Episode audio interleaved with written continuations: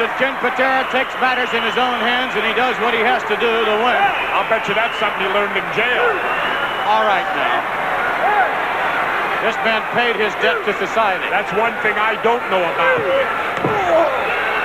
Bruno might, though. Bruno might. You ever spend a night in a slammer, Bruno? All right, come on, let's change the subject. All right, fine. From Television City in Hollywood. All right, you guys, you know this is for fun, so take it easy and give them a good show. Now stay tuned for professional wrestling live from the Springfield Grapplearium. Tonight, a Texas death match. Dr. Hillbilly versus the Iron Yuppie. One man will actually be unmasked and killed in the ring. Well, I hope they kill that Iron Yuppie. Thinks he's so big. Discretionary viewer participation is advised for the following professional wrestling exhibition. Greetings from Allentown is taped in front of a live studio audience.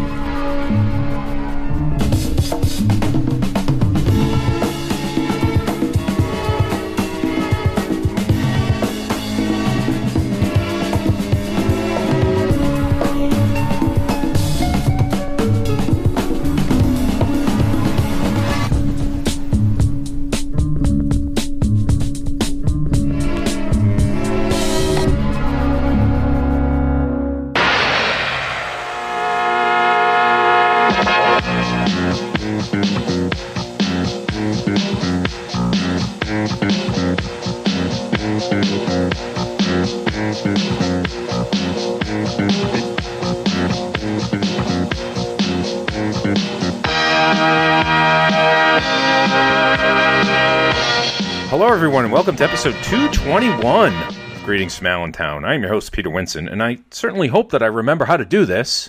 Yes, this podcast, Greetings from Allentown, that I haven't done for several weeks now. I hope I remember how to do the format, because one of my issues, other than the fact that I definitely needed a little bit of a break from this show, also, I had a mental block on how exactly I put the show together. I don't know how that occurs. I compare it to that time when Chuck Knobloch of the Yankees couldn't throw to first base correctly, and he airmailed a throw once and hit Keith Olbermann's mother in the head. Yes, that's an actual thing that occurred.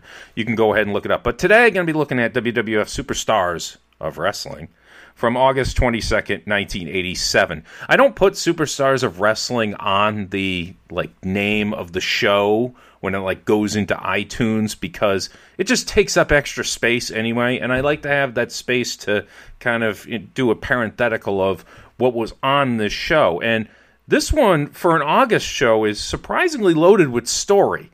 I mean, it's Paul Orndorff centric in a certain way, although there's a lot of other stuff, because I had started preparing to do this show when Paul Orndorff passed away, which was a month and a half ago. Now, of course, it's not the Hulk Hogan turn from the middle of 86, because I was pushing that back. Kind of want to maybe save that for a round number episode, 250 or something like that. I mean, I'm looking at my notes here, and they're so dated. I had to go back and watch the first part of the show again, because it had been 7 weeks since I actually put pen to paper, and I had to remember what the hell I was talking about. And a lot has occurred in the time that I've last done this show.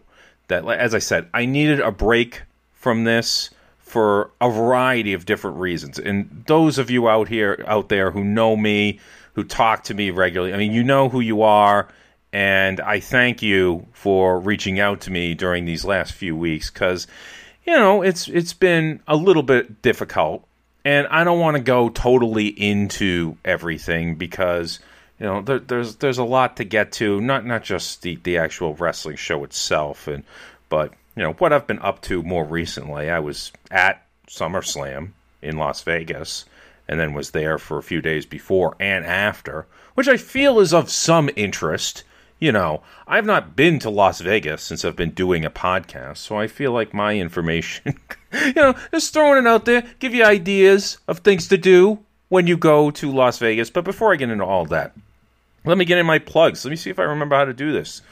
You can email the show, greetingsfromallentown@gmail.com, facebook.com/blah, blah, blah, and on the Bird app, Twitter, @GF Allentown Pod. That is @GF Allentown Pod. I've considered deleting the Bird app from my phone, and I'm very close to doing it today as I record this, but decided against it And I don't know, it's just a split. I'm trying to stay informed with the news, but also, you know, not read too much of it, you know, to anger up the blood, as it were.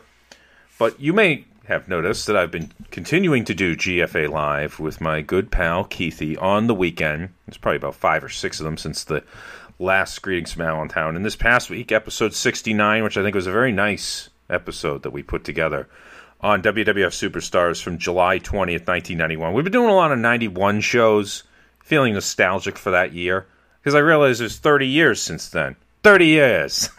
It's the amount of time that Vinny had gotten made in Goodfellas. He got made in 1949, apparently.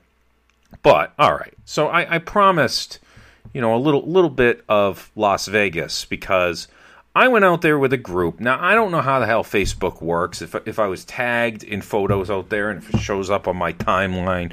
So if you saw it on Facebook, you may have seen pictures of me there, for those of you who know what I look like. It doesn't really matter. But I went out a day ahead of most of the group, and then I stayed like a day and a half later than the rest of the group, because, I don't know, when I go to Las Vegas, I feel like there's a lot of business for me to accomplish, starting with the fact, you know, I lived there for a very brief period, like 8 or 9 months back in 2003 and 2004. And sure enough, the last thing that I did before I left was I went back to the old neighborhood, which was pretty unrecognizable because most of it had not been developed in 2004, and now it's just been built up, and it's total, like, you know, strip malls and every fast food chain you can think of. But let me rewind to Thursday, where, you know, I had to kind of sneak away from work in order to catch the proper flight that I wanted. Because I had to leave my house at like 3 in the afternoon, and so, you know, cutting it a little short. So I brought my work laptop with me, and I figured, oh, well, this is okay, because JetBlue has been sending me all these notifications of, oh, we have Fly-Fi on our flights. It's going to be great. You can work on the plane or whatever. So I had all these grandiose plans to finish up some work. No. Naturally, the Wi-Fi did not work on the plane. I would have actually paid for it in this case. Like, I know on other airlines you can pay for Wi-Fi access for your flight, like $14 or whatever the hell to charge. I would have paid it in this case. But, oh, no, we have it free, and, of course, it doesn't work. They rebooted the TVs like 3 different times, so I just settled for watching the Patriots-Eagles preseason game as the Patriots were on their Super Bowl revenge tour, beating the Eagles and the Giants in the preseason. But that's neither here nor there. This is after the flight left late because they had to find 3 people to get bumped. And in the immortal words of the American Dream, Dusty Rhodes, remember, this is only a bump. In the American Dream, I never took no bump. I was too good. I know Dusty means something else, but I mean getting bumped from the airplane because of the policy of overbooking or whatever the hell it is, where they needed to find 3 people, and they started at $400 in JetBlue credit, and they got 1 person, then they bumped it to $600, got another, and then $800, and got another. Now, I wondered how much it would take for me to even start to consider it, and I figured between $2,500 and $3,000, in which case other people would have gone ahead of me. I booked this flight for a reason, because I didn't want to get into Las Vegas at 11:30 at night, because you have to take the cockamamie shuttle to the rental car center, which is its own story, because here in America, in the year 2021, when you rent a car from a company, it's not necessarily going to be from that company. And in fact, it sends you through a complete mind F, like a maze here. So I go to the thrifty counter there, and there's a big sign, oh, we are closed right now. Please go to the dollar counter, which luckily was right next door. I proceed over. There's no line there. I have to go through the whole song and dance with the guy. Oh, do you want to prepay to get your car filled with gas? Which, by the way, it's like $4.50 for gas at certain stations out there, but it's mostly in like the high $3s. I turned that down, turned down the insurance. I rented a mid-size SUV just in case I wanted, had to drive off-road for any reason, because, I like to go to the parks, as I'll establish in a second. And like, oh, you'll be getting your car from the Hertz lot. So I have literally a thrifty, like, rental car agreement given to me by the dollar guy, and I have to proceed over to Hertz to pick up my car.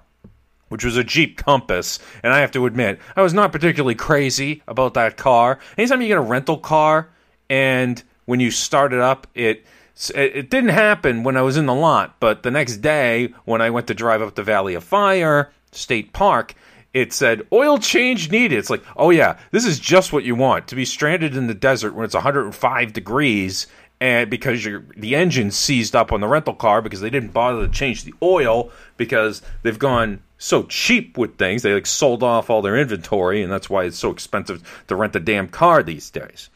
So we go into Friday.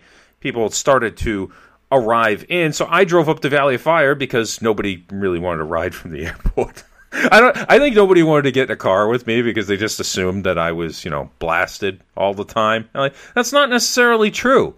I drove 613 miles during this, which I'll establish in a second, is Valley of Fire, which I went to again on my last day to kill some time because, I just can't sit there and gamble for 6 consecutive hours, not like Keithy.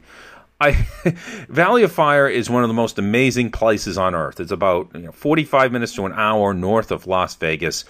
It's a completely different park, the way the sun hits the rocks at sunrise and sunset. So I recommend that to anybody. Okay, it's probably best if you don't go when it's 105 degrees like I did on the Tuesday. But I don't know. I love red rocks and just, climbing around, looking at them, natural arches, all that stuff. But Friday, I go back to Vegas. The group has arrived. We all meet up at the MGM. It's a great time. Perhaps I was a little overserved that night, playing beer pong at the O'Shea's, the little O'Shea's casino inside the Link, which used to be the Imperial Palace. Won a beer pong game, in which I celebrated like I won the World Series, even though I only hit 2 out of the 10 cups for my side. But anyway, I hit the winning shot.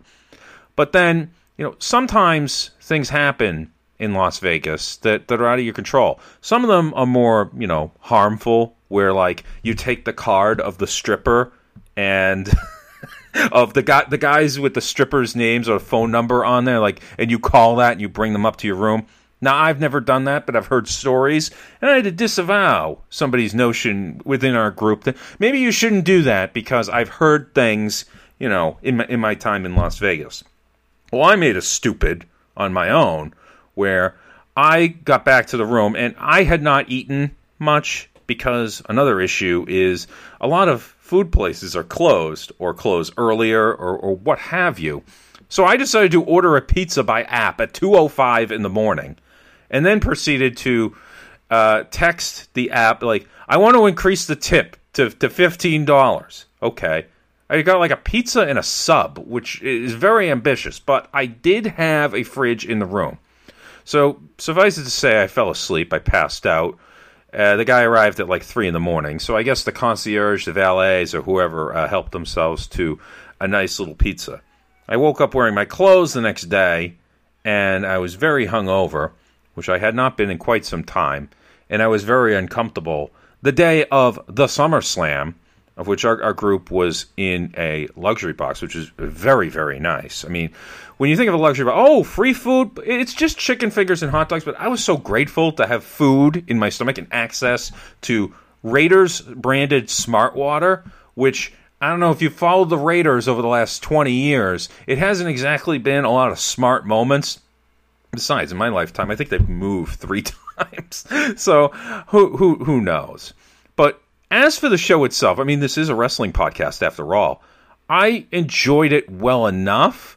There are certain aspects of it. I mean, I tweeted out my disappointment at the whole Becky, Bianca Belair thing where, oh, yeah, let's just job her out in 26 seconds and make her look like a total schmuck, which just continues the WWE piece of, oh, let's make our baby faces look like complete idiots. Like, oh, yeah, let's turn Becky Lynch heel as well. Let's bring her back. And then because we can't book anybody as a baby face. It's like I said to somebody, like, the PGA Tour these days, everybody's a freaking heel on there. Like, everybody's a complete asshole. Like, when did that happen? It's like the WWE Women's Division. It's like, there's no baby faces at all. It's like, everybody has to be a heel. Like, why the hell is this? I don't know. But I enjoyed most of the show. I was shocked that I enjoyed the Edge versus Seth Rollins match so much, and I will cop to the fact that I marked out but good for Edge's entrance with the Brood theme song, for which I was dancing like a Peanuts character to. The one that the girl that has her arms in the air going back and forth, that was the basic Peanuts character that I was doing. And I have to admit, do I like Edge? I don't know. I liked early Edge, You Think You Know Me, and, mysterious, vigilante guy from all the vignettes. And the Brood Edge was okay, I guess, as well. But all in all, a good show. We had trans to and from, which was nice, because trying to get there, I guess, is kind of a nightmare, because they haven't quite figured things out at that stadium, because they didn't have fans for the Raiders there last year, and the Raiders season hasn't started yet, so not a lot of big events there. They're still kind of finding their way, but it was a great time on the bus. More on the way back for me. On the way there, I was basically the guy trying not to throw up, because, as I mentioned, I was hungover. And it was really bad. Like, if I had thrown up on that bus, I'm forever labeled the guy who threw up on the bus on the way to the SummerSlam. And that's not the kind of label that I want on me. So made it through that night, just sort of wandering around on the strip after the show. Because the great thing is, the show starts at 4:30 local time. It's 7:30 East Coast time, 4:30 Vegas time. So when you get out of there, it's still kind of a reasonable hour. And you can go out to, like a bar at Planet Hollywood Casino or what have you. Some of the details I can't necessarily remember all the way through. All I know is I did go to bed a little bit earlier, and I did not order a pizza as I did. So the next day, we did eat very well on Sunday, having dinner at Fogo de Chao, which I made sure that I did not turn my damn card over. I was going to eat every single piece of meat that they brought over. And I wanted to be the last guy to turn his damn card over. So when another guy, he turned his card over, I did it then because, I didn't want to go any further. I figured it would be okay to be tied for first. Earlier in the day, we were all hanging out by the pool, but I snuck away in the morning, and I talked about this on GFA Live this week, where I went down to the Jean lake beds, where there used to be water many, many years ago. I'm talking thousands, thousands upon thousands of years ago. And I went there mainly because the scene in Casino was filmed there. You said I'm bringing heat on you? I gotta listen to people because of your fucking shit? You're ordering me out? You better get your own fucking army, pal. My one regret was not yelling that into my phone and recording a video and sending that to Keith, although the cell phone reception there. By the way, Jean, Nevada has a population of 0. Nobody actually lives there. There's one casino, but the people all live either, north in Vegas or in Sloan or south in Prim at the state line. But I had this weird, calm, serene feeling as I was walking around like this just desolate land where there's no holes in the desert. I can assure you, I checked beforehand. But there were these weird, mounds that almost looked like pitcher's mounds. And I would get up on them and I would, throw rocks like I was a baseball pitcher. The people who were there must have thought I was insane, because there was a bunch of, SUVs that were larger than the one that I had. And it was mostly kids riding around on ATVs, like they were Stone Cold Steve Austin when he was the general manager of Raw. It was really weird, but they were probably looking at me like, what the hell's the matter with this guy? What is he doing? But it was the most calm that I've been in years. I felt fantastic after going there. So I need to make a mental note to go to the desert when I'm not feeling great. Unfortunately, I live in Massachusetts, so there's really not much I could do, really. I mean, I love New Mexico as well, but yeah, it's the Nevada desert that I think really does it for me. So I mean, I love the group that I went out there with, each and every one of them. I had such great fun. However, most of them left on Monday morning, and I wasn't leaving until Tuesday night, which meant I had to figure out stuff to do. Now, I did not get to go downtown. We had wanted to go downtown as a group on Saturday night, and that would have been nice. That would have been a nice change of pace, interesting. Downtown, though, has some construction going on, so it's kind of hard to get from place to place as it was.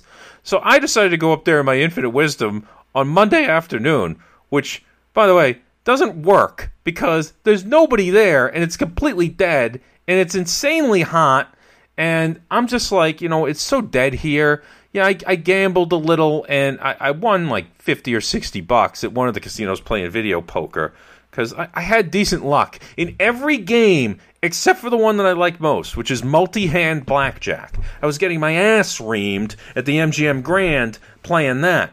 But every other kind of game, whether it be roulette, where I caught an incredible heater on Monday night. I don't want to get too far ahead of myself, but I had a couple of bets on the screen. And one of the ones that I love to do is the 0-0-0. So basically betting on green. It came up 4 times in 12 spins. It was a remarkable run.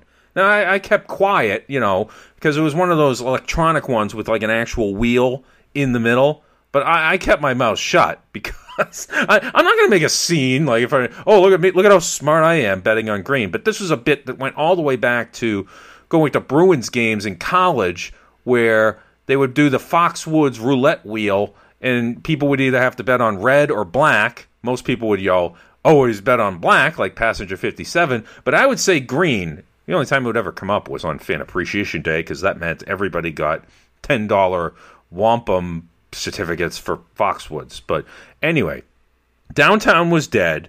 I had a rental car, so what did I decide to do? I decided to go to the Grand Canyon. Why the hell not? Now, going to the one that everybody knows, the south rim of the Grand Canyon, that is an insanely long drive. It's like 400 miles. And I'm not going to there and back, you know, since I'm already in a hotel. But there is a thing called Grand Canyon West that is about 2 hours and 15 minutes from Las Vegas. So kind of a lonely, desolate drive where you go down US 93. It's now an interstate bypass going by the Hoover Dam, so you never actually see it. Although, considering the way that 18-wheelers would have to negotiate that road going through Hoover Dam, it is certainly for the best that they built that. So in any event, you get on US 93, a lonely, desolate road where, when I say desolate, there's nothing there. Like, there's no towns or anything. And after 66 miles, you're to make a left turn. So you're basically by yourself for an hour, or in my case, about 48 minutes, the way I drove. And then, after waiting all that time, like, oh, turn left. I missed the freaking turn because I thought it was like going to be like a lane cutout, but instead it was like a bare left at a fork and then cut across the other side.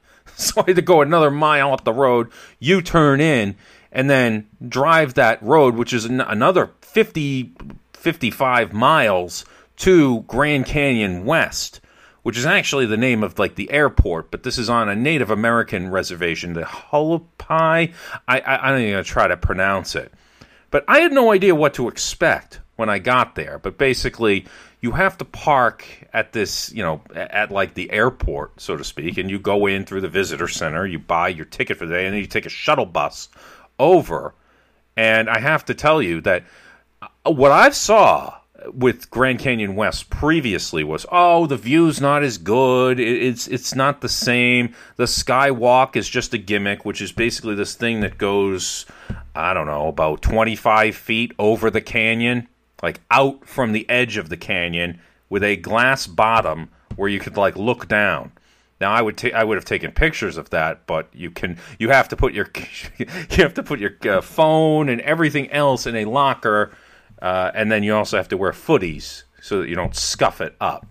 But it was amazing. Every bit the equal, I think, of the South Rim. And in fact, possibly better, because it's not as crazy. There's not as many people around. There were plenty of people, but you can just kind of take it all in. Now, I'm the weirdo who's by himself. And some other dude's like, hey, traveling by yourself, huh, pal? I'm like, yeah, all my friends left this morning.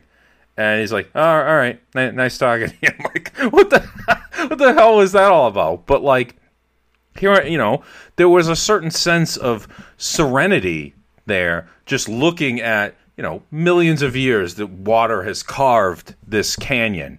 You know, I've been to the south rim of the Grand Canyon. It was like 15 years ago. And I did not spend a ton of time there. I didn't spend a ton of time here. It was, you know, probably like an hour and a half. I mean, you kind of see it. You take the shuttle bus to, like, the other stop there that doesn't have the skywalk. And then you move on. I wanted to drive back to Vegas. I wanted to get back before dark. mainly because I was always so concerned about the damn restaurants closing. Because I cannot stress enough the importance of eating in Las Vegas, because alcohol is just absolutely everywhere. And you've got to put down some food in order to maintain yourself for a quality evening. Let me tell you how bad it got with my forgetting to eat issue. Is when I walked down to the MGM Grand to meet everybody on the Friday, well, first of all, I walked rather than take the monorail, which is kind of stupid. But also, I wanted to stop somewhere and eat.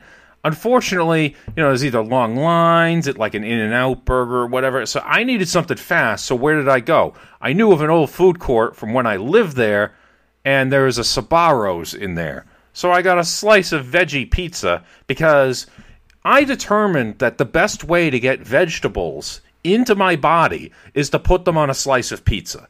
That was my theory. I wasn't going to sit down and order a salad. Like, that just was not going to happen. So just pour a bunch of vegetables on a pizza, and I'll eat it. And then I did it again the next day when I was hungover and had to go over to Bally's to get the bus to go to Allegiant Stadium for the SummerSlam. I don't know what season it is. I haven't looked it up on the Peacock at this point. So yeah, I cannot stress that enough.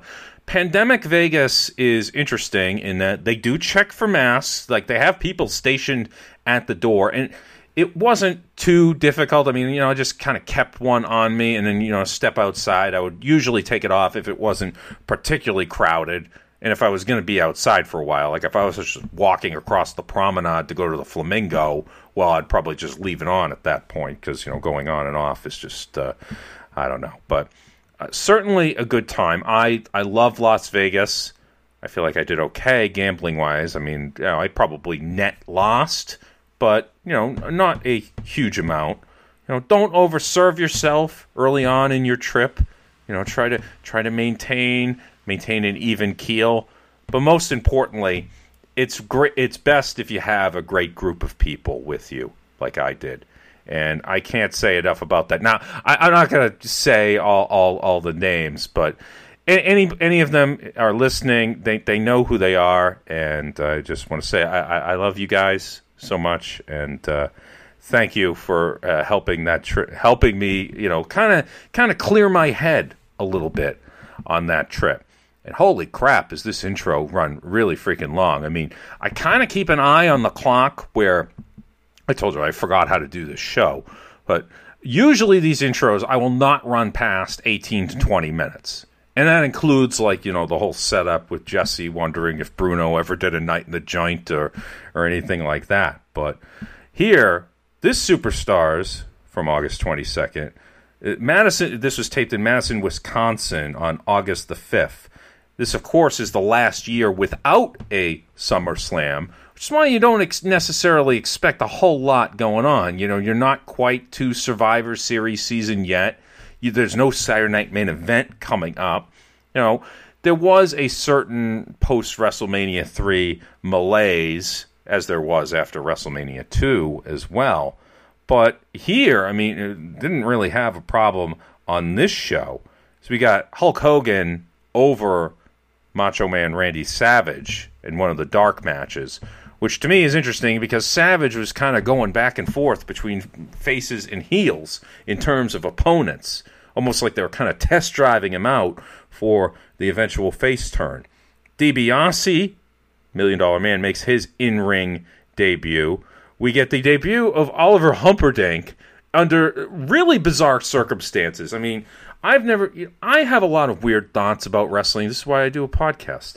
But I have never once sat on the toilet or somewhere else and been like, I wonder how Oliver Humperdink debuted in the WWF. Literally have never had that thought until I decided to do this show where he becomes a big part of it during the Paul Orndorff and Bobby Heenan segment. Sensational Sherry? Well, this is where she wanted to be known as Sensational. And Strike Force gets their name on this show, and the battle for Bam Bam continues, where they're working their way through all of the heel managers who want to add Bam Bam to their family, stable, what have you. But on this particular episode, Ken Patera actually does something notable. Now, it's not, you know, it's not for the best, but that pretty much was the story of his 87-88 WWF run. Butch Reed furthers his feud with Superstar Billy Graham. I mean, just kind of a little to-do there. We get a match between, I don't want to call this a feature match, but it is Sika and Kamala versus Jim Powers and Paul Roma. It's not the Young Stallions, because they are not billed as such yet. And, of course, I had just mentioned Paul Orndorff and Bobby Heenan on the interview platform, so where everything old is new again with Orndorff and Heenan. We're basically running back the same thing that he did in May of 1985 on an episode of TNT. I'm 30 minutes in here, so I should wrap up the intro. But there is one other thing that I should address, and it's that, yes, I did bet on baseball when I was out there. See, guys named Pete can actually admit that right away. On the Friday night, I bet against the Baltimore Orioles on the run line, figuring they've lost by 2 runs for 14 consecutive games. What's one more? And sure enough, they lost 3-1, which was nice. But then I bet on them on Sunday, and that didn't quite work out. I mean, you know, they eventually broke the losing streak and then got swept by the Diamondbacks, the the Rays now. Rays went 18-1 against the Orioles this year. What a freaking embarrassment that is. But you know what? I'm going to save all my Orioles stuff. You know, if I decide, if my blood is angered up enough, I'll just put all that stuff, I'll park it at the end of the show. I'll just, anybody who wants to listen to this, just listen through, and then I'll have like a 20, 25-second pause when I do the outro, and then I'll go into my Baltimore Orioles rant, because if anybody who follows my civilian account, it's basically turned into a Brandon Hyde hate account at this point. But anyway, this is a wrestling podcast. I'll turn it back in that direction right now. It's WWF Superstars, August 22nd, 1987.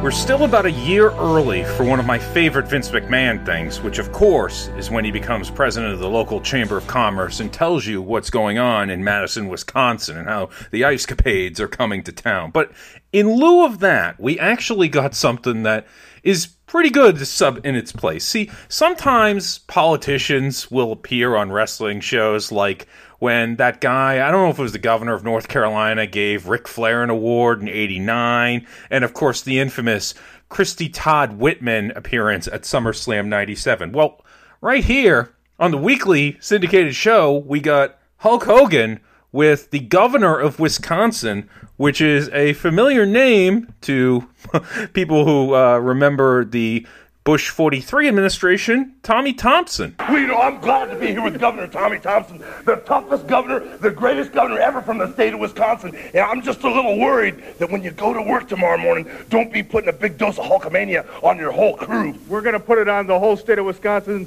Hulk Hogan, and we want to present this to you from the state of Wisconsin, a citation honoring you for your tremendous opportunities and pursuits as the champion of the world. I'm just picturing Jesse Ventura listening to this like, oh, he's the toughest governor? Oh, we'll see about that. Because believe it or not, Tommy Thompson, this, of course, is 1987. This is the year that he became governor of Wisconsin. In January, he took office. He was there through February of 2001 when he left to become Secretary of Health and Human Services under George W. Bush. So he was part of the National Governors Association at the same time as Ventura. And you know Jesse's got a long memory, so he probably brought up this Superstars episode. It's like, oh, so you're the toughest governor. I was going to do my Jesse voice, but I completely forget how it goes. And besides, Keith does it better than I do. Tommy Thompson, for a guy who was a politician for such a long time, pretty lousy promo, if you ask me.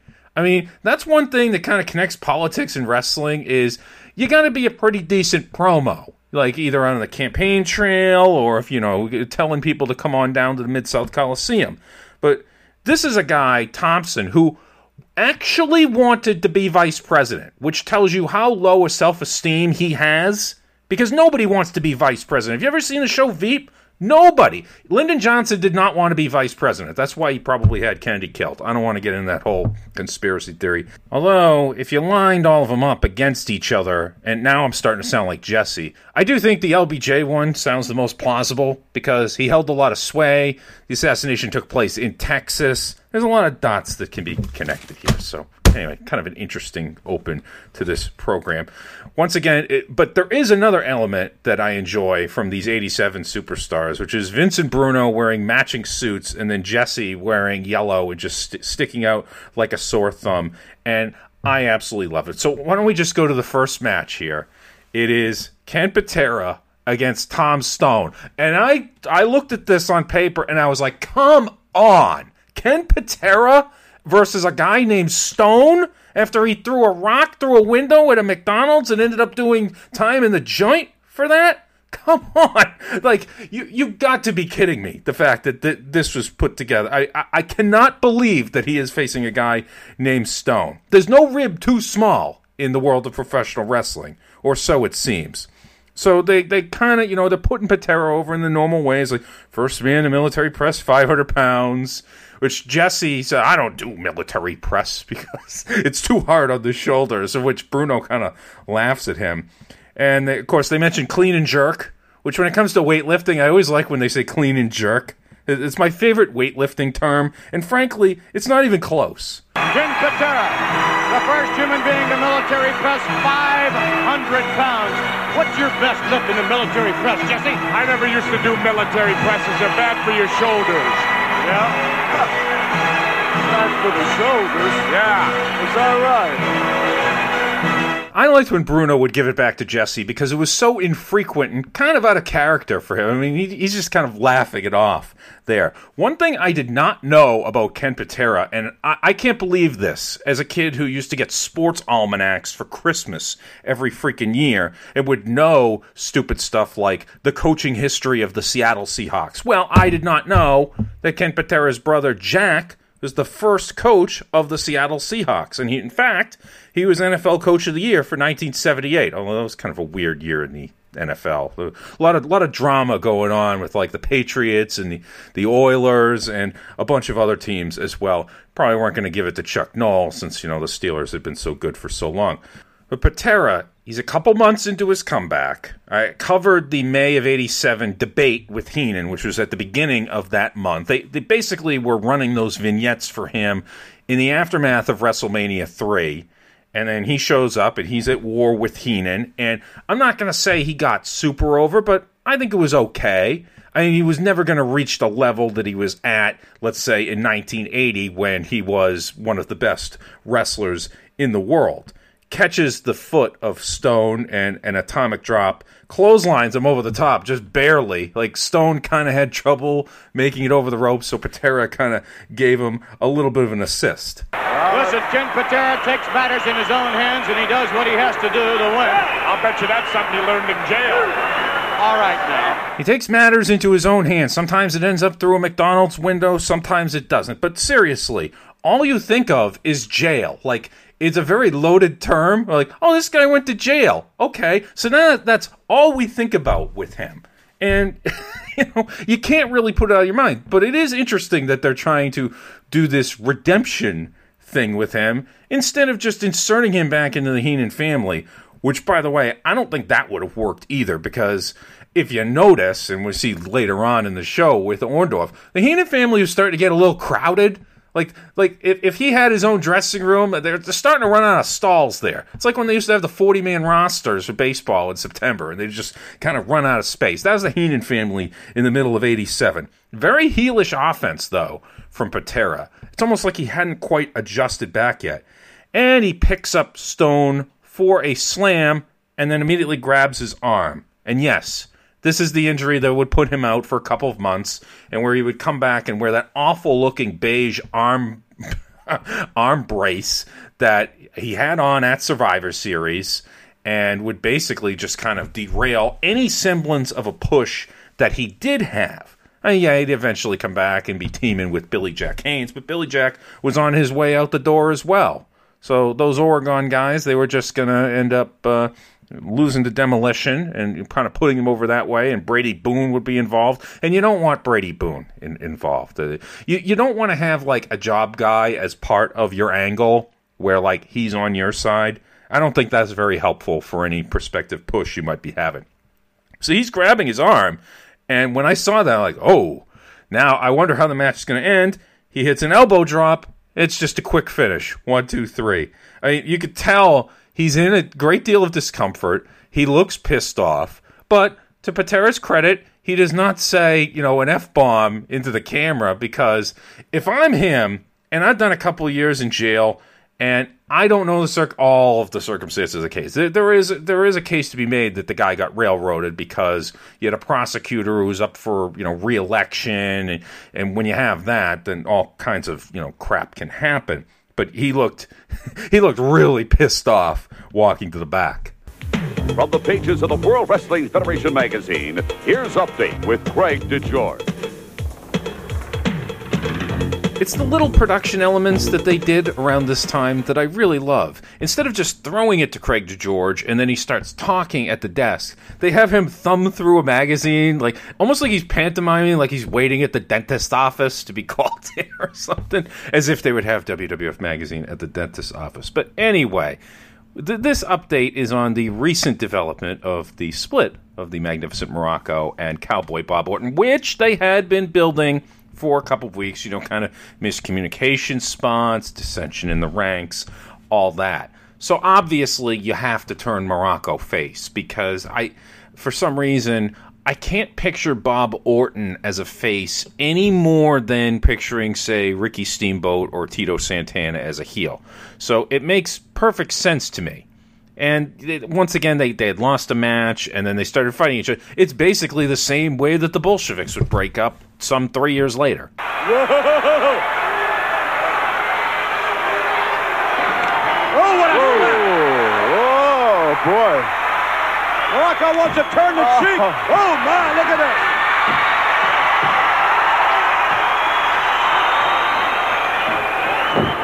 Orton hammering, raking the face of Morocco. Orton off the ropes now. We've got a match after a match. Orton over the top. Morocco's over as well.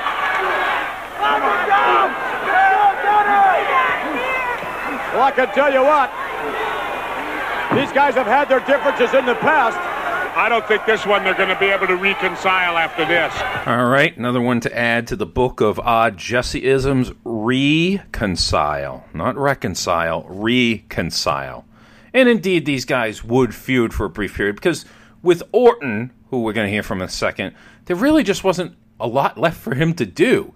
He's, I've established, one of the great henchmen in wrestling history. He's the guy behind the guy. He's not the guy you want out in front, because I don't think he's necessarily suited to that. But there's literally, I don't think anybody better at being the guy who stands behind Roddy Piper or what have you. Don Morocco was on the edge of oblivion when I reached out with a hand to help him. I'm responsible for Morocco's success. Morocco, you think you're going to stand in the middle of the stream, an island in the middle of the stream. Watch out for the flood, Daddy. The water comes hard and the water comes high. Like a rock cast into the silence of a pond. All alone, but creating ringlets of waves running on forever and ever. Look, I know what you're thinking, and no, I do not know when Morocco turned into Bill Walton, because he sounds like him there. They're talking about, like, the water will be high. Well, it looks like that's not the only thing that's high here. That's where I stand, Magnificent Morocco. No more managers, no more partners, ready to take on whoever has to be taken on in the WWF today. See, I'm very convinced that Morocco was on something here, because he's like, no more managers, I'm completely done with them. And then, like, 3 or 4 months later, Superstar Billy Graham's his manager. Now get out. You're banned from this historical society. You and your children and your children's children. For 3 months. The thing that's kind of funny about Morocco being joined up with Superstar Billy Graham is they're both examples of guys that, had they turned face earlier, it may have been beneficial. I'm saying that if maybe Morocco had turned around the time of the Fuji Vice stuff, about a year before this, I think, maybe things would have gone a little bit better. One of the individuals who has a single cut, believe it or not, on Piledriver is the Slickster. He's singing something called Jive Soul Bro. Here's the Slickster on Pile Driver. For the sake of comedy, I'm going to cut Vince a break for how slowly he said Jive Soul Bro, because it is funnier than if he had said it normally. Unless he did his over-the-top Vince, in which case it would have been funny again. And I'm pretty sure he doesn't know who Captain Chameleon was, who did the original song Jive Old Foe. See, I'm kind of like Vince, you know. I'm completely incapable of saying it as well. Now, I thought that they might be throwing it to the music video, and I thought, oh my God, am I going to have to explain the racial overtones of what's going on at the beginning? But no, it's just Slick talking about how great he was on it. Yeah, this is a Slickster here to tell you about the greatest single vocal performance of all time. I'm talking about Pile Driver, the Wrestling 2 album. Yeah, we ain't talking about no Pavarotti or no Billy Joel or no Lou Rawls. We talking about Jive Soul Bro. Oh, my goodness. Sounds like a winner to me. Slick cares not for how you're supposed to pronounce wrestling. It's wrestling to him, even though wrestling is a term that's associated with Southern wrestling that the WWF, you know, would consciously try not to be. So it's funny from that regard, but also that is the only instance, and I am pretty sure of this, in the history of civilization in which a person has used the names Pavarotti, Billy Joel, and Lou Rawls in the same sentence. It's the only time that has ever happened. And one of Slick's guys is up next. He doesn't have a family name or anything that's catchy. It's just Slick's crew of guys. The natural Butch Reed is taking on Jim Evans, who was also known as Trevor Adonis on the independent circuit. He passed away January 1 of 2019. So a couple of weeks before this, Butch Reed and Billy Graham had a pose down. See? It didn't start with the Ultimate Warrior and Rick Rude. You just recycle angles, and if you pretend that history doesn't exist, like the WWF was notorious for in the late 80s and early 90s, just you could recycle angles, you know, within a year and a half of each other and just pretend that nobody is going to remember. And then from there, to attack Superstar is one thing. To attack what was his vulnerable Achilles heel, if you would, the hip of Superstar is, in fact, in my mind, a disgrace. Really? Yes. I don't think so. If Superstar Billy Graham is not capable to be in that ring 100%, if he has an injury as an opponent, of course you go after an injury. I'm just going to gloss over the fact that Vince calls it Achilles heel, it's also referring to an injury to a part of the body as his Achilles heel, when the Achilles heel is already a part of the body. Maybe find another term for that. I don't know. Maybe I'm just getting stuck on language here today. But this is why in, like, the NHL, they never say what injury a guy has. It's either an upper body injury or a lower body injury. And, I mean, in football, they don't stand for that kind of crap because the gamblers need to know if somebody is questionable with a knee injury or whatever. Butch Reed, Superstar Billy Graham, the hip is back. You went after the hip. You attacked me. You tried to sabotage me. But let me tell you something. I withstood the pain. I withstood the punishment. And Superstar Billy Graham is coming after you, and you're going to have to pay the price. Nobody's doubting Graham's promo work by any means, but he had absolutely no business in the ring because he could barely move. I mean, in 1986, he came back, had one match on TV, which was covered in the first Greetings from Allentown, and they decided, you know what, you need to go for more surgery to try and get well, and then this comeback here does not last very long either. And Vince always, I think, you know, there's a lot you can criticize about him, but he always tried to do right by Billy Graham. He tried to bring him in 86 and, you know, brought him back in 87 when he was recovered and let him wrestle for as long as it was feasible. And then when it didn't work, he made him a manager. Then he made him an announcer after that. And then eventually things broke down between those guys because... you know, I can't blame Graham entirely, but the dude is very persnickety. I think that's basically why the term might... The term definitely applies to Superstar Billy Graham. Now, as for Reed, we're only just seeing regular power stuff from him on Jim Evans. He pulls him up at 2 at one point and throws him out of the ring. Reed starts working the people in the front row, sends Evans back first into the ring post, and then back inside executes a press slam where he drops the man on his face... and pins the man with a boot. So we don't really have a whole lot of Ultimate Warrior yet at this point. He had only debuted off TV less than 2 months before this, so kind of shades of his finisher, but without the running splash. As for Reed, I mean, I think he was hurt by this Graham feud. They did have the one kind of turn back the clock match at MSG in the cage where we got to, you know, relive all the great Superstar Billy Graham memories, and that's fine. But if he couldn't go anymore and you cut it off and you have an injury angle, Butch Reed isn't even the guy who ended up injuring him. It was the one-man gang who ends up getting the heat for putting Graham out of action. Yeah, he helped, but this was his feud. And I guess you got to give that to the bigger guy. I mean, there was, I guess, maybe more potential in the gang. And who knows? Maybe they gave up on Butch Reed. I have absolutely no idea. But even if Graham was healthier, I mean, what exactly is it going to lead to? This isn't like Paul Orndorff and Rick Rude, which is a similar feud between, like, you know, well-built dudes. And I got air quotes up there because clearly Graham wasn't all that well built at this point if he was freaking falling apart and kept having that damn surgery.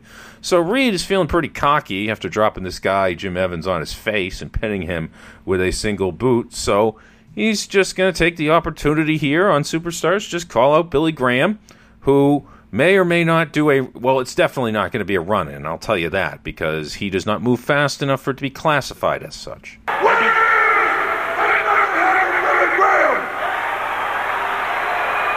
He's yelling for Superstar Billy Graham. Fallen Star, I know you somewhere in this building, fool. If you got enough dick, you come out here and face me right now. Look at this body, baby. Take a look at this body, baby. I'm ready. I'm fired up. Come to me, Graham. Wait a minute. I think that's exactly what's going to happen. I think the Superstar is on his way. Yes, there he comes. Whoa. Standing ovation. We're going to see it head-to-head right now. No backs turned here. Superstar Billy Graham, challenged by Butch Reed. And the Superstar in the ring. Look at this. Reed going to work. Superstar with a right hand. Oh, look out!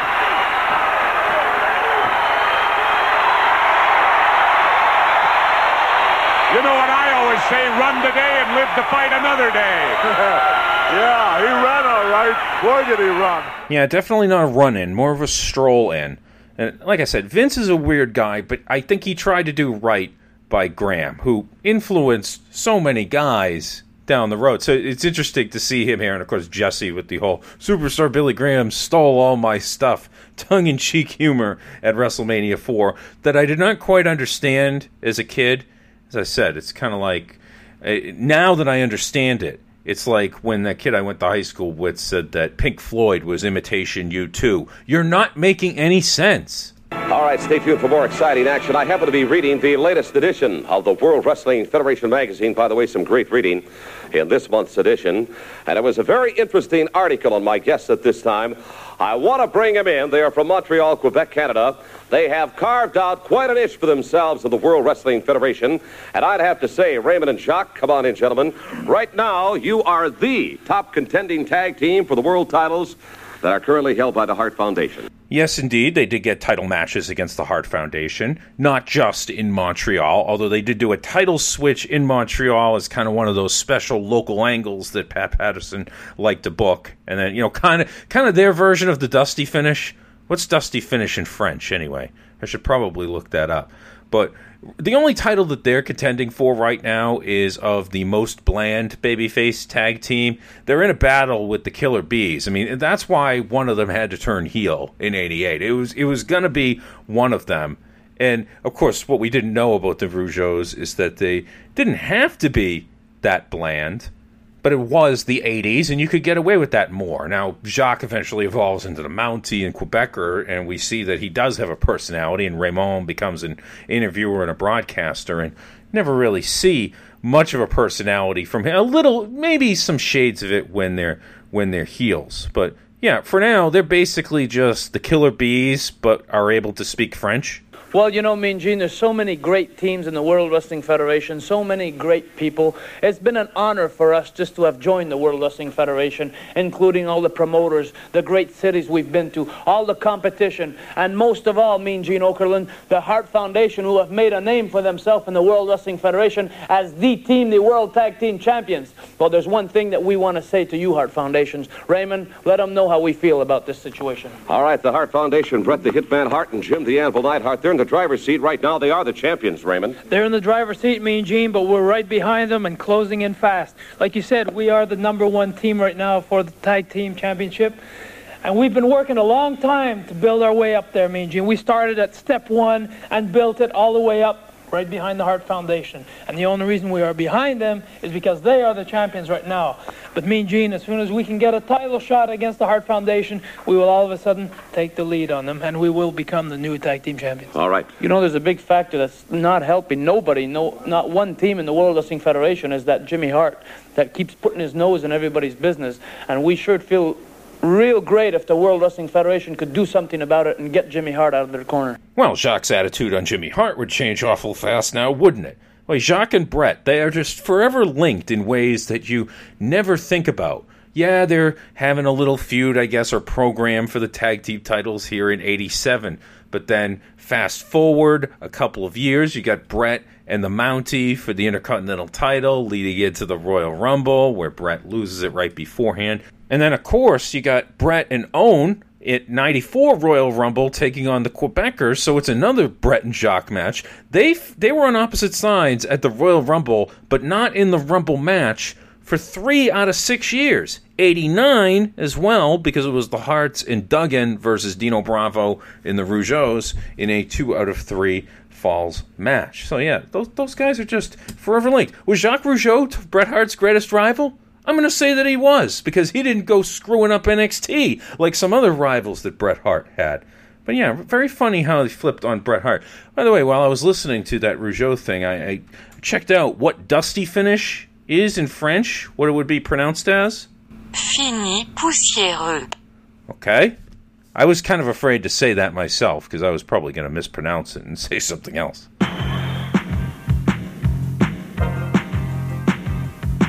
For Bam Bam rages on. Mr. Fuji, bad news. No Bam Bam. You're out of the running. What? Mr. Fuji have no Bam Bam? What go on? Hey, speaking of recycled angles, it's the battle for Bam Bam, in which all the heel managers are jockeying to try and bring in this guy, Bam Bam Bigelow, who hasn't actually debuted on TV yet.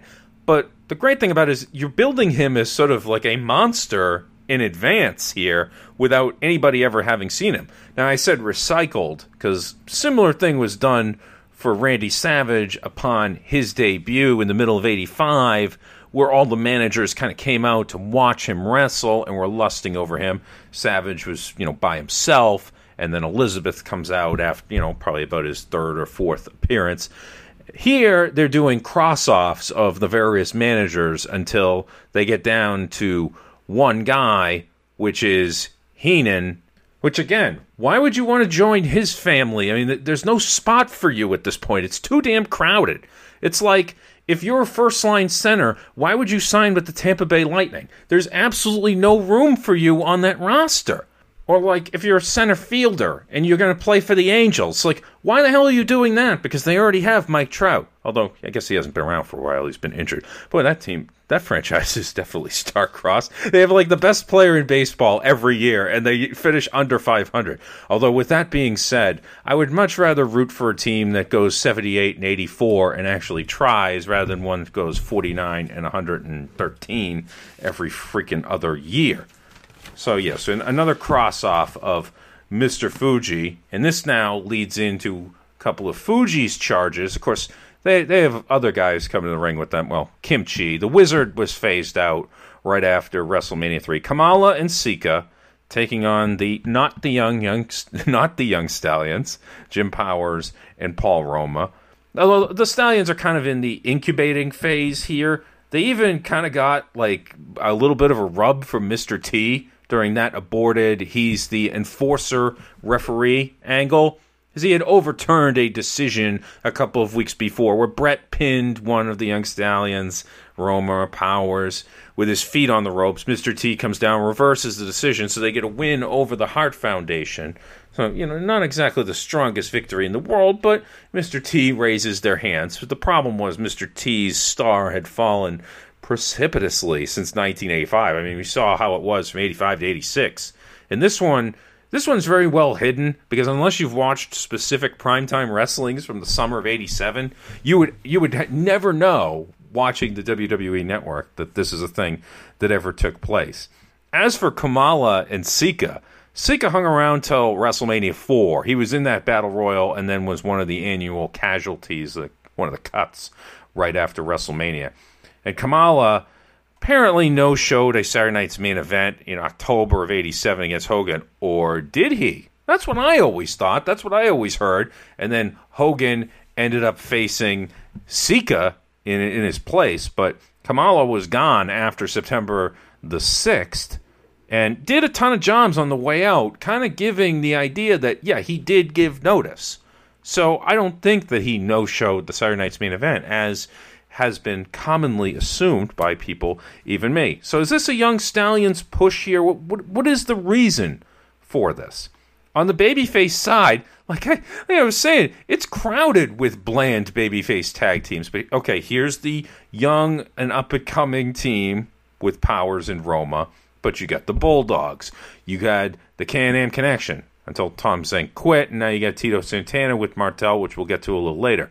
The Rougeaus, the Killer Bees. All of them would rank over Roma and Powers. So, okay, you try to position them as like the good-looking guys. I don't know what you're trying to do. The problem here is that we kind of seen them lose on TV for too many years.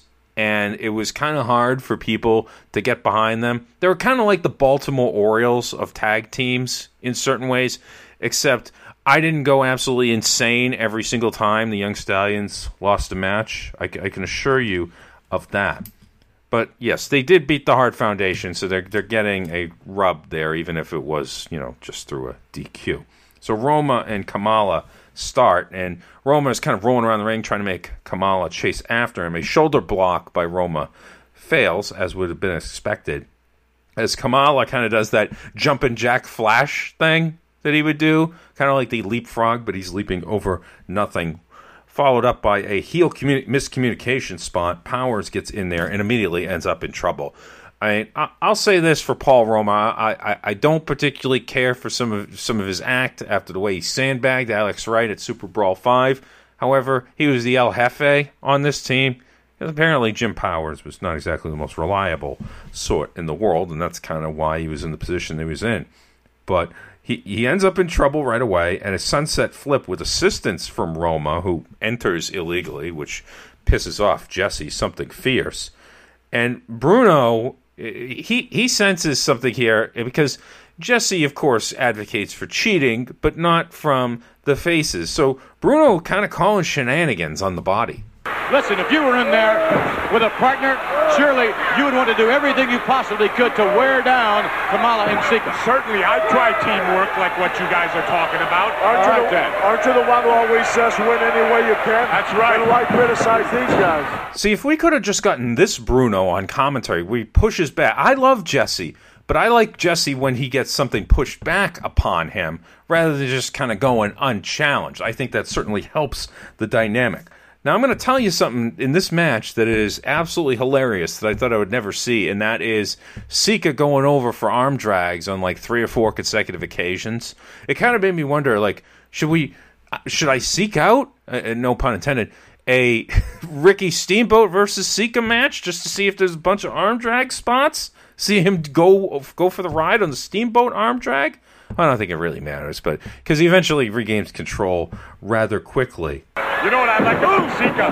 He's got a Bob Marley haircut. A what? Bob Marley, Rastafarian. You ever hear of them? Of course.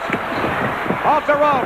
Ooh, look at that maneuver down to the midsection now. That's a religion I might practice. I doubt you would practice, well, we won't speak of that. Nonetheless. Dad, you cannot wear that. That's a Rastafarian hat. Hey, I've been safarian since before you were born. Wearing a Jamaican hat makes a bold statement about your connection to reggae music. Well, excuse me. Well, it certainly would have been interesting to see Jesse Ventura in a Sika wig at some point, as Paul Roma is now the one in trouble.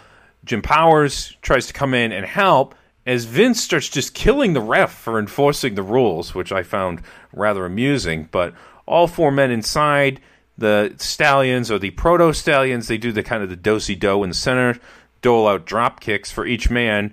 Kamala and Sika both end up on the outside, and that is where they stay. A count-out victory for Paul Roma and Jim Powers, and they celebrate wildly in the ring on this summer day, starting a summertime WWF tradition of over-celebrating count-out victories, because Kamala's here, he's a main event kind of guy, who's now just dabbling in the tag team division. So that guy's going to get his heat back. Wait a minute, Kamala just charged. Roman Powers. Yeah, they're coming all right, right down to the mat. They're going to pay now. Roman Powers, oh no, victorious in this matchup. But Mr. Fuji is directing traffic in there now. Oh, no. Whoa. That's Roma. Roma's down on the canvas. Kamala thrown across the chest. Great teamwork. Tremendous teamwork. Look at this. I think we're going to see that. Yes, Samoa dropped right into the ribs. He's going to go up the other rope. No. No. More officials coming into the ring, but not before Kamala comes down again. There is no call for that. Kamala and Sika. That's called teamwork. Lost the match to Powers and Roma. There's no... Get that beast down from there. They sure don't look like they lost to me. That's kind of funny when the winners are in the prone position. I'm not going to suggest to you that a stronger push for Roma and Powers as the Young Stallions was going to work. I mean, after all, they won the match at the Survivor Series in November, along with the Killer Bees. I guess it was try and elevate the fourth and fifth best tag teams in the division. It's one of the more unusual pay-per-view results in WWF history that I could think of. But, yeah, they're not exactly being pushed strongly right here. You know, they're not getting a ton of offense. But then again, this is Kamala and Sika. I mean, I don't know what I'm expecting. It's not kind of a nice farewell of sorts. It's not totally goodbye. I think Kamala would show up a couple of times on TV after this. But, yeah, for the K-Man, I mean, he's winding things down here. But him and Sika as a team departing the tag team division allowed Demolition to move up, because let's remember, it took Demolition a while to get themselves established. I mean, here in summer of 87, they're really not much of an entity at all. They're not really feuding with anybody. So the importance of turning over the roster every so often cannot, you have to do that. Like guys who just hang around for so long, like freaking Dolph Ziggler's been there for 15 years and makes $1.4 million. What the hell is he contributing? We don't have to sob every single time Nick Khan cuts somebody. I mean, you know, yeah, if it's your favorite, okay, that's all well and good. But if Dolph Ziggler gets cut, then fine. The dude probably needed to move on years ago. Just so happens now that there's a competing promotion and that they can now go over to. We go now to the interview area, and I have to admit, I like the event center era better than these interviews. Yeah, sometimes you get some real gems here, but sometimes you get boring interviews like the Rougeau ones earlier. And Gene is here with Brutus the Barber Beefcake. And speaking of those Montreal-only angles that I referred to with the Rougeaus, around this time he had kind of a thing with Pat Patterson, opposite sides of a six-man in June, and then when they returned to the form on August the 10th, Patterson beat Brutus using a foreign object, which then led into a match 3 weeks later on the 31st, where Beefcake defeated Patterson with Mr. T as the special referee. The last bout that Pat Patterson would have that I could find on record until the whole Stooges thing in 98, 99, and 2000 and the whole Attitude Era. So anyway, this is all about Brutus here. You remember old Brutus, don't you? He's one of the great barbers in history.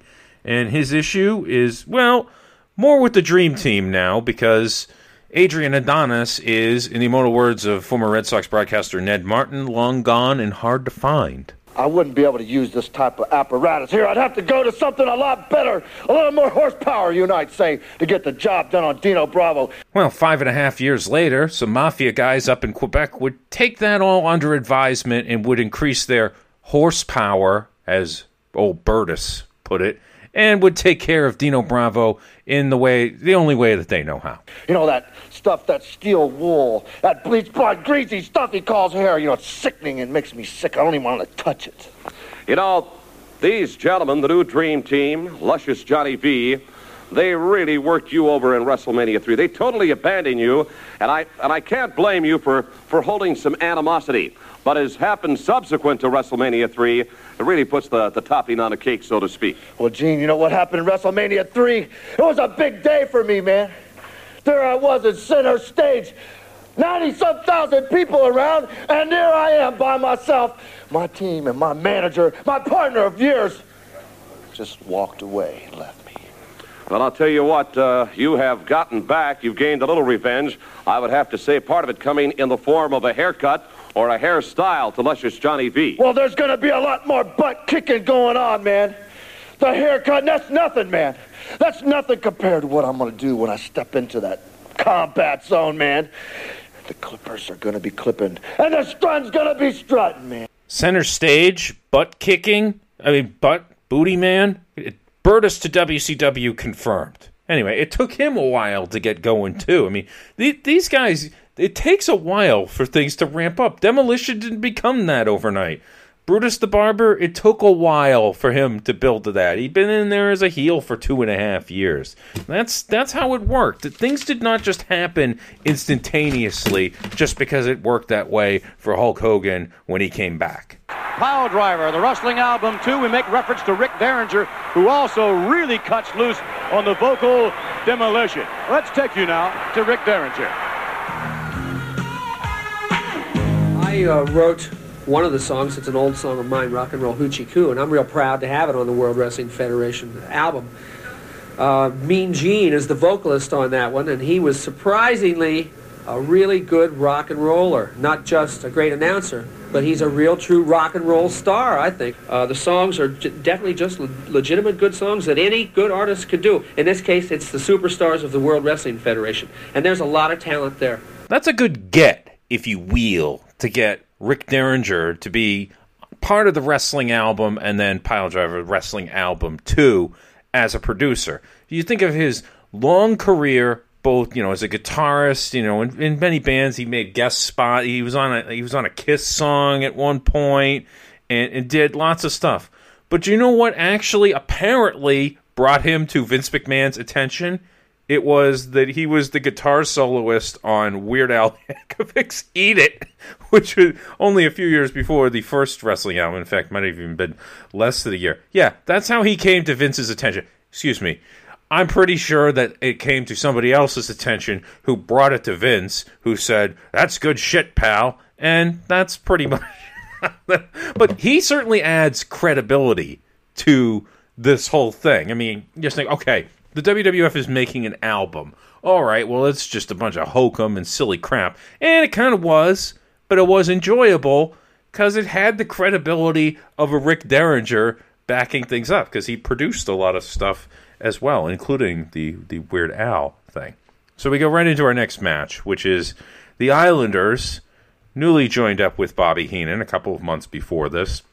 It was part of the Heenan Family Offensive, taking on Jerry Allen and Mike Richards. And let me tell you something, this is not the Mike Richards who thought he could host Jeopardy, but I get the sense that it is nice that a guy named Mike Richards is going to get the crap beat out of him by Haku in about 2 minutes here.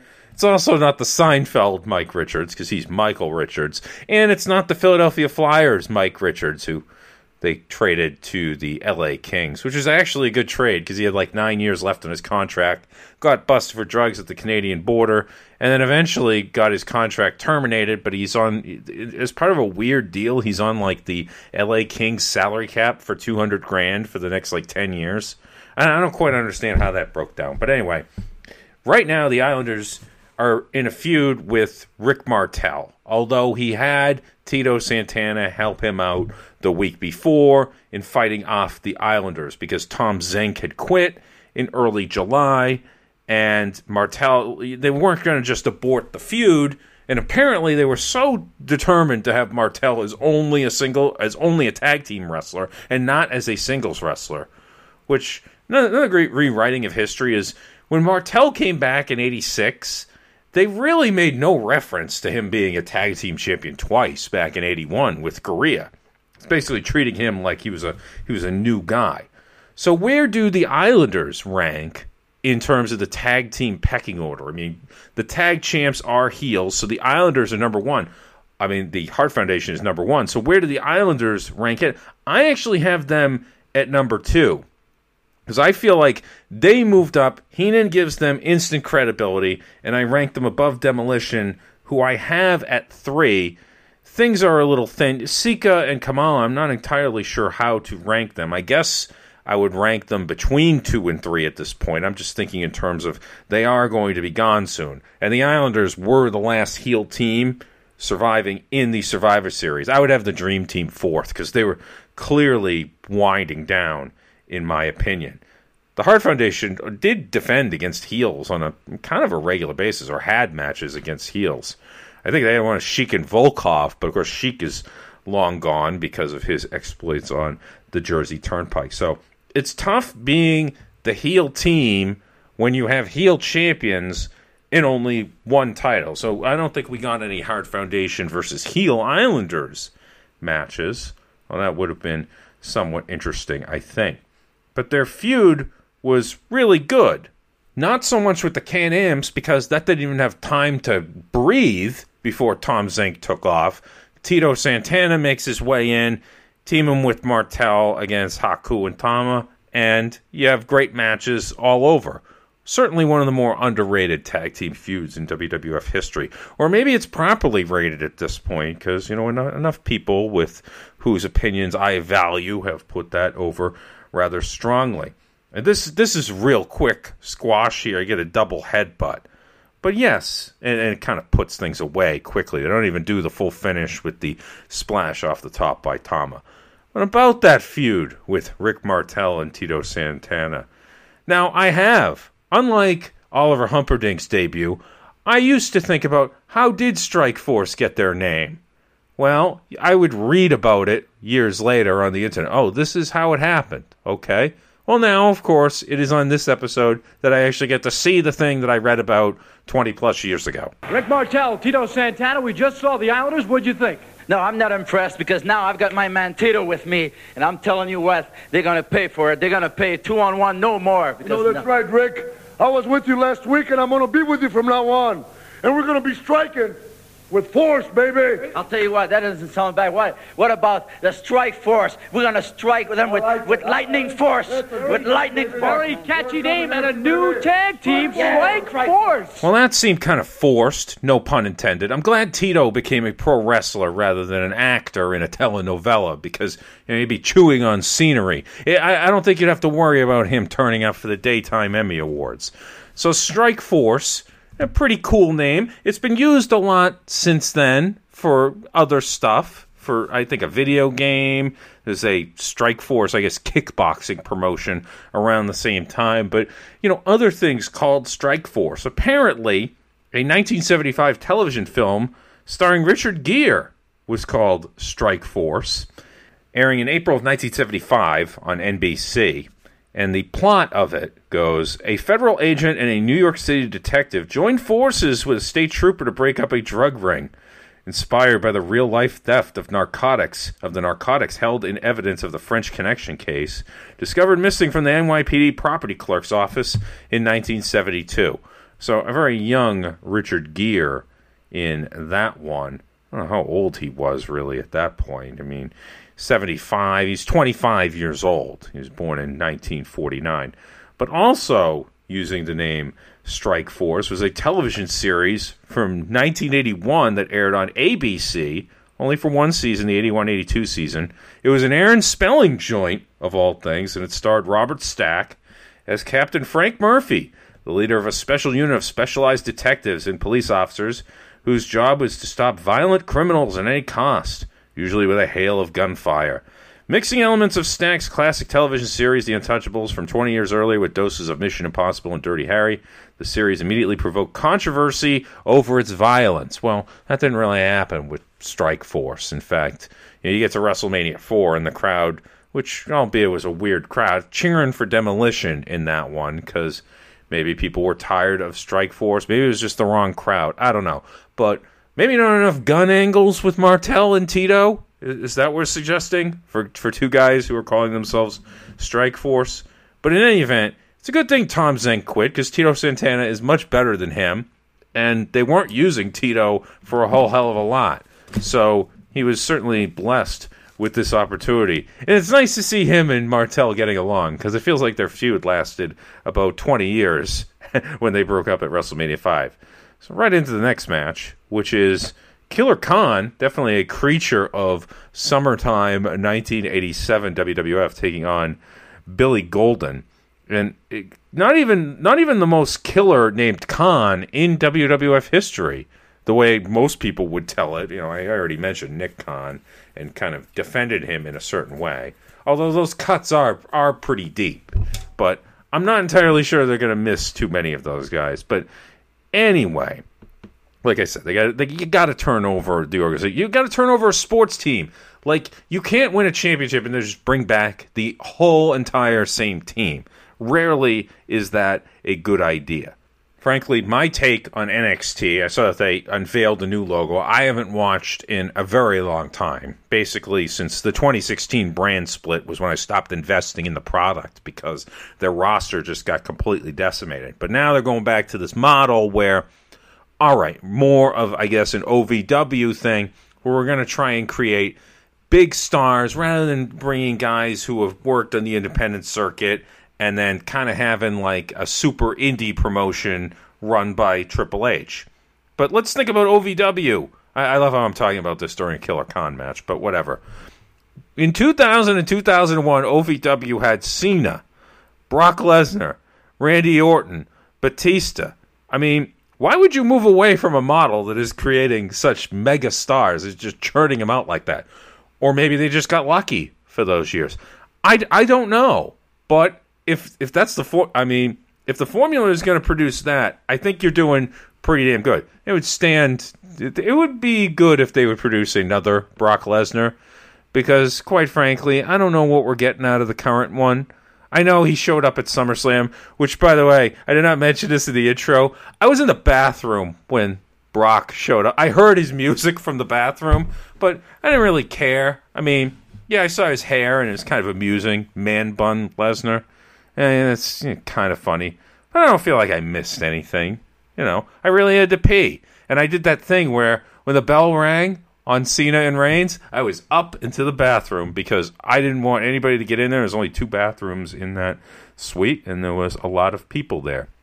So Killer Khan, who was kind of brought in as a monster to challenge Hogan. There's the famous snake pit angle where he blows the mist in Hogan's face that they only aired in a couple of different markets. Kind of an underrated career because he was the kind of guy you could bring in to a territory. Similar to Kamala, although I think maybe slightly better results with Killer Khan. I mean, I think that's debatable. He had the feud with Andre back in 81. That by all rights is successful. And then keeps Hogan occupied in the middle of 87. Here at Billy Gold, he's just kind of mauling him. I mean, you're not going to see any vertical suplexes with Killer Khan. It's just the most basic of basic stuff. And in fact, you can kind of tell that he's winding down. He doesn't even end up on Survivor Series. So you can make an argument, is Killer Khan the most consequential guy to never appear on a WWF pay-per-view? Who has appeared since 85 in the, I guess, pay-per-view era. He's certainly in the discussion. I mean, he had a world title program, for God's sakes. But they're talking more about the battle for Bam Bam because of Fuji being eliminated, Fuji being the manager of Killer Khan. We see the green mist in the middle of the match. Referee sees it on poor Golden's face, like, oh, I don't know where that could have come from. I can't call it because I didn't see it. Knee off the top rope finishes, and Khan would do that very well for a guy of his size. I mean, it was probably hell on his knees, but it looked good. Ooh, that's devastating. Look at that. Ooh, ooh. All right, ladies and gentlemen, my guest, of course, Bobby the Brain Heenan. Mr. Heenan, I must say I was a bit skeptical. I mean, last week you did say you were going to produce Paul, Mr. Wonderful Orndorff, right here, and you are true to your word. I must compliment you. Let me tell you something. I don't lie. If I tell you I'm going to have something here, I've got something here. You know, I have to issue a correction from earlier about the battle for Bam Bam. It wasn't Heenan the last guy at the end. It was Slick, which led into Bam Bam's first big TV match against Nikolai Volkoff. Like, what the hell was I thinking with that? Heenan was occupied with other stuff. You can't just put him in every angle. So, if you're going to jump down my throat when you listen to that, I probably deserve that because it took me a while to realize that I was wrong. So here is Heenan, and apparently they are going to come to a resolution with this thing because they've been saying, oh, Rick Rude's got a better body than Paul Orndorff, which all that reminds me of is that thing from Major League when Jake was like stalking Lynn and went to the library to have a conversation with her and bringing up all the stuff from the past. And Lynn mentions a woman that Jake was with. What was I supposed to do? She bet me $50. She had a better body than you, and I had to defend your honor. I would have played the clip, but I can't find the damn clip online. I'm not going to be chasing down stuff. I've made a promise to myself to not waste 20 minutes chasing down clips for no real reason. So Heenan's out there. He brings out Orndorff. And everything old is new again with these guys because we're just running back angles from 2.5 years ago. Mr. Wonderful will admit to you about ravishing Rick Rude's body. He will admit that he is glad to have him in the family. Mr. Wonderful, please come on up here. And here he comes. We will get the word from Mr. Wonderful, Paul Orndorff. Mr. Wonderful, I want you to tell the people and set the record straight how glad you are that Ravishing Rick Rude is in the Bobby Heenan family and that he has the greatest physique in the family, in wrestling, in sports today. You really want to know? You tell them how you welcomed him with open arms, how you are glad that I have him in the family. I've got Bam Bam Bigelow just about signed. Everything's going my way, and how you approved of everything. You really want to know? You tell the humanoids about Rick Rude's body. How he's got the best body. You got a great body, but how his is like that much better. You tell them. You really want to know? I want to know. Hey. Well, I'm going to tell you what I think. First of all, Rick Rude does not have a better body than Mr. Wonderful.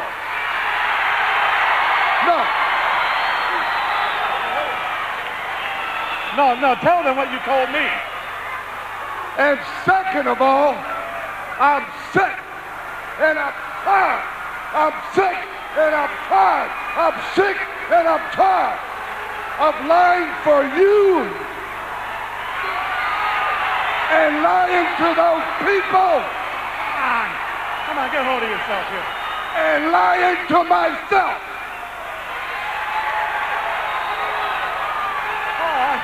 Oh, I made you a star. I made you what you are today. You made me nothing but misery. Misery. What about the family, Paul? What about the family? Paul, I want to tell you what I think of Rick Rude and the family. That's what I think. And I'm going to tell you something else. I want to tell you something else that you've heard before. You're fired! The way this angle is presented is so weird. Yeah, I know it's a heel kind of berating one of his guys, but yeah. Please admit how much your body sucks compared to Rick Rude, who I just acquired and is much, much better than you. Please just admit that to everybody. It's like Heenan's a dude trying to get fired so he can go on unemployment or something. You know, he's got other guys to make. It's like he wants Orndorff to dump him at this point. It's like, you know, I did that in high school too, where I was like, you know what, I don't feel like doing the whole breakup thing with the girl I'm going. So basically, I just said a bunch of stuff that caused her to break up with me. I'm like, all right, that's fine. That's fine with me. Moving on. That's pretty, yeah, the playing from the Pete High School playbook of dealing with girls, which probably isn't the best idea going forward. So now, okay, we got Orndorff, and he's going to be going up against the Heenan family. But that doesn't mean he isn't going to take on a manager of his own, because enter Oliver Humperdink. But, oh no, this is not his debut here, where he just randomly gets introduced as Paul Orndorff's manager. The previous Monday on Primetime Wrestling, a very rare primetime debut of a guy on TV, they had him out for a platform interview. I don't know if the people had any idea who this guy was, and he just says, you know what, I'm a manager here, and Bobby Heenan gives managers a bad name and starts running down Heenan. So we set it up that way. And I'm going to tell you something else. I'm going to introduce to you my new manager, Oliver Humperdink! Yeah! Oh, you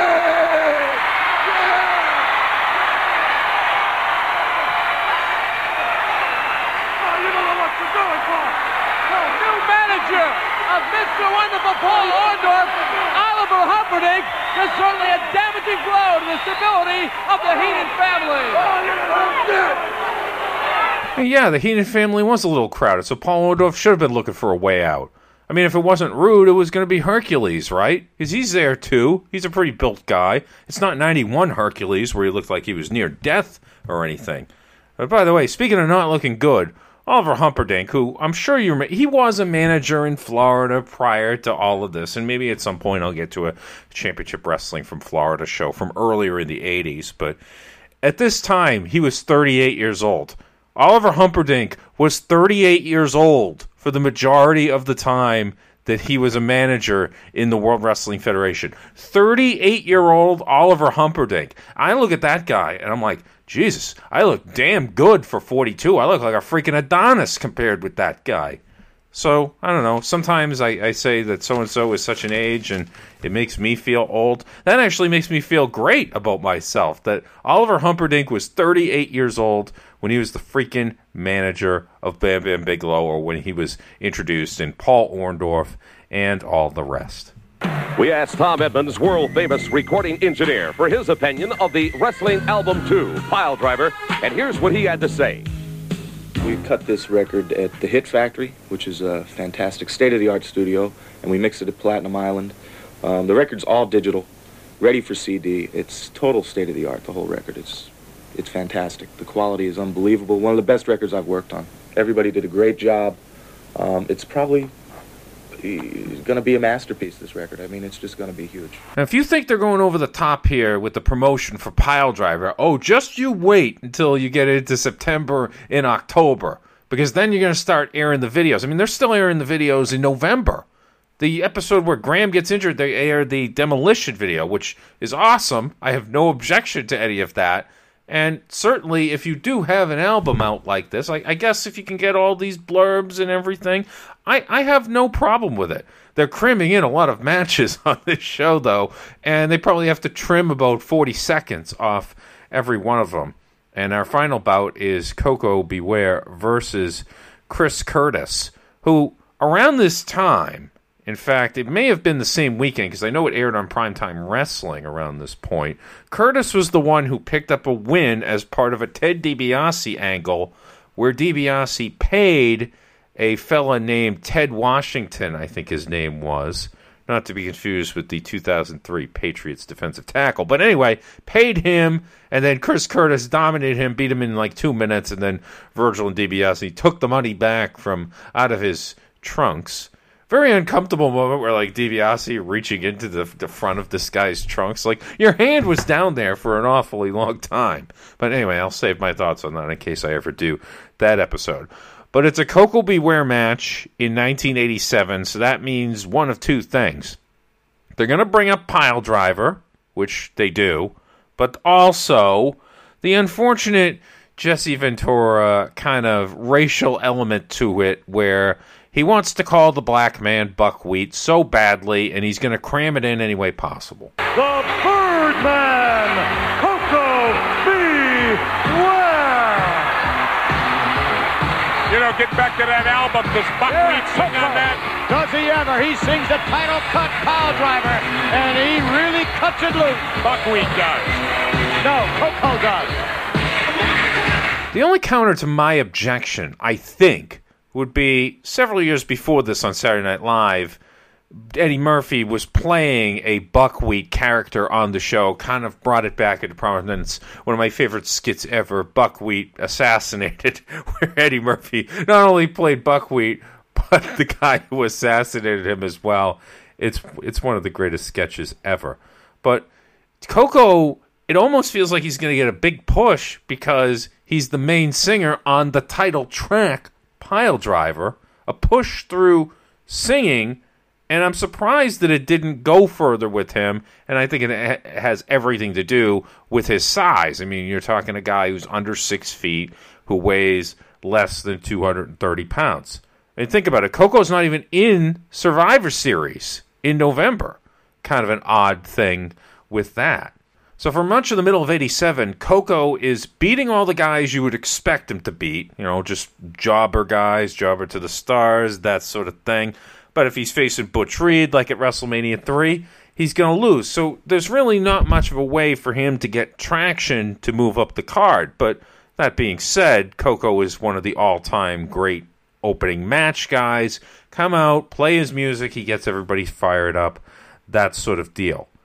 But right now, apparently, he's going to have a little bit of a house show program with Danny Davis, who is something of a charisma vacuum, and probably did nothing for any opponent that he ever had after that whole WrestleMania 3 thing, where he won, and then basically people just stopped caring about him. Oh, Coco Beware, and that bird he brings down to the ring.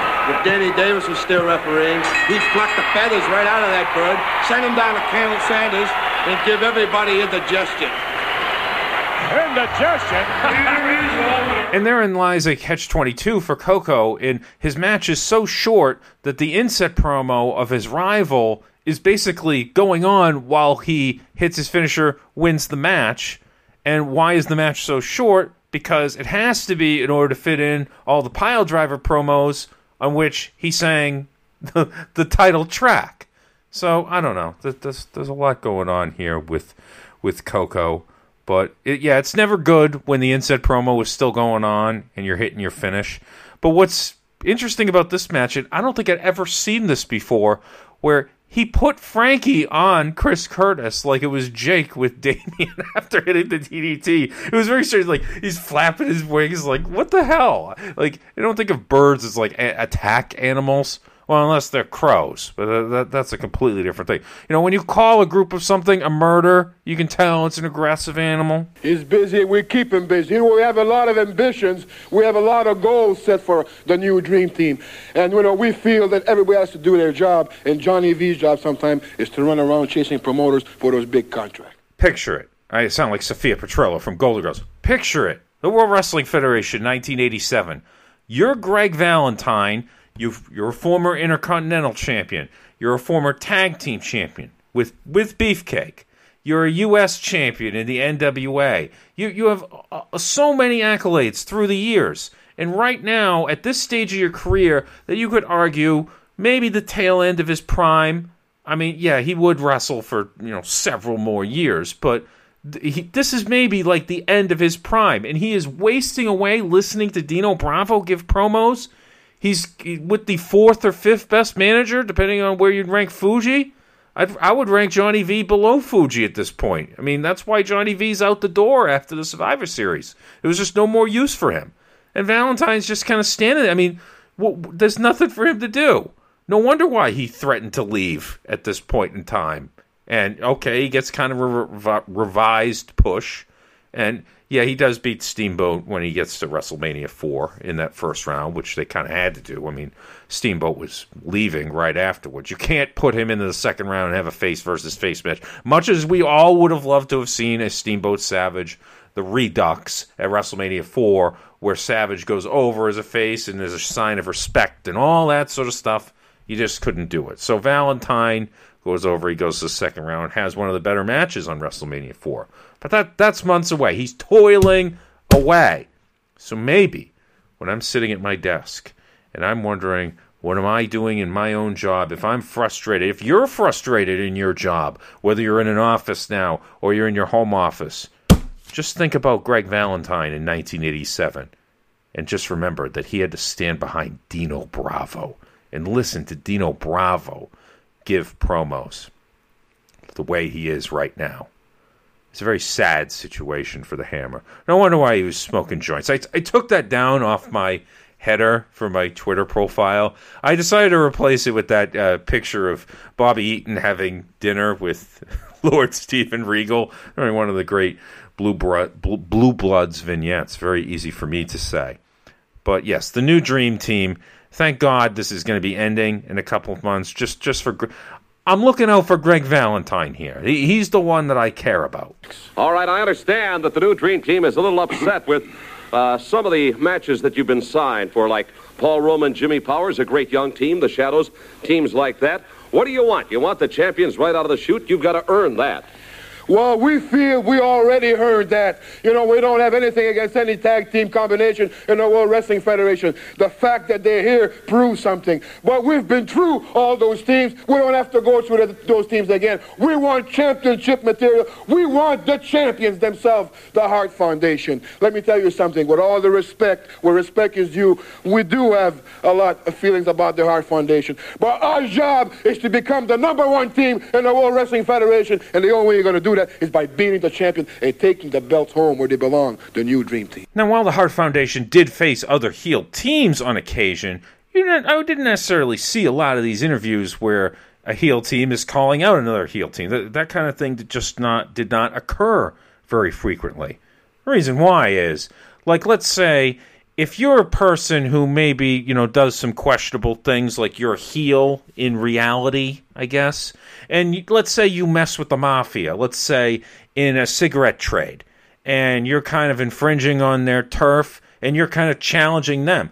That's a heel versus heel challenge. But the problem is, there's a very good chance that you might get whacked. Well, me and Gene, I think the main thing we need to teach all those Rougeau brothers, the Killer Bees, and all those great tag teams you're talking about, the Hart Foundation, the British Bulldogs. What we really need to do is teach them all some respect. This is the new Dream Team. The old Dream Team is gone. We were the world champions, but now I've got a man right here that's twice the man that Brutus the Barber Beefcake ever thought of being. This man right here, Dino Bravo, along with myself, and you ask where Johnny V is, he is not on vacation. He is out there getting us world championship matches with the Hart Foundation, getting us top contending matches, because we are the new Dream Team, and we're going to go into that squared circle, the combat zone, a lot of people like to call it, and we are going to prove ourselves, and we are going to teach some people a wrestling lesson. We're not going to go around and cut anybody's hair. We're going to go around and stretch a few ligaments if we have to, maybe tear a few biceps out, or maybe slip that figure four on some of those spindly legs out there. Yes, but the new Dream Team... The master of the figure four! That's right, the new Dream Team wants a championship match, and we're going to get it. Valentine just looks kind of broken here. And I don't mean in like the cutesy, Hardy sort of way. I mean, he looks like a guy who's questioning his life decisions.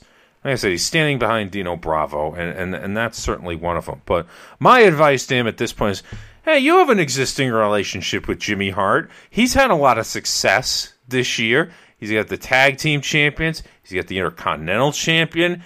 Maybe you should hook up with him again, and he'll get your career back on track. That would have been my advice to Valentine. And then, eventually, he does do that after Survivor Series, where he kind of gets that renewed mini push of sorts. So then they go into next week's show, what's going to be on Superstars of Wrestling next week. Strike Force will make their in-ring debut under that name. Mr. Wonderful Paul Orndorff with Oliver Humperdink as well. I mean, boy, the times, they are a-changing here in the World Wrestling Federation. A lot of things are going on. You better start swimming or you'll sink like Tom Stone. Or, you'll get injured like Ken Patera or what have you. And that'll do it for WWF Superstars of Wrestling for August 22nd, 1987.